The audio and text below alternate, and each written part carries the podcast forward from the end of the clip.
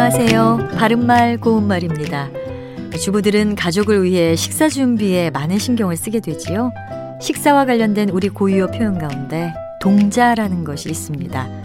이것은 밥 짓는 일이라는 뜻인데요. 예를 들어서 연로하신 부모님을 모실 때는 하루 세 끼 동자에 정성을 다해야 한다. 이렇게 말하면 됩니다.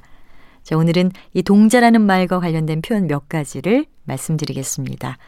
아침에 아주 일찍 나가는 식구를 위해서 새벽밥을 짓는 경우도 있는데 새벽밥과 같은 의미로 쓸 수 있는 표현으로 새벽 동자라는 말이 있습니다. 이것은 날이 셀 무렵에 밥을 짓는 것을 뜻하는 말이고요.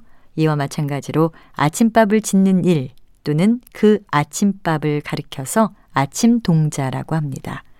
반면에 동자라는 표현이 들어간 것 중에 한 동자라는 말도 있습니다. 여기서 첫 번째 음절에 있는 한이라는 말은 끼니 때 밖이라는 뜻을 더하는 접두사입니다. 따라서 한 동자는 끼니를 마친 후에 새로 밥을 짓는 일을 말합니다. 그리고 한 음식은 끼니 때가 아닌 때에 차린 음식을 뜻하는데요. 이와 비슷한 한 밥은 끼니 때가 지난 뒤에 차리는 밥을 가리킵니다. 그 외에도 한 점심, 한 저녁과 같은 표현도 사용하고 있습니다.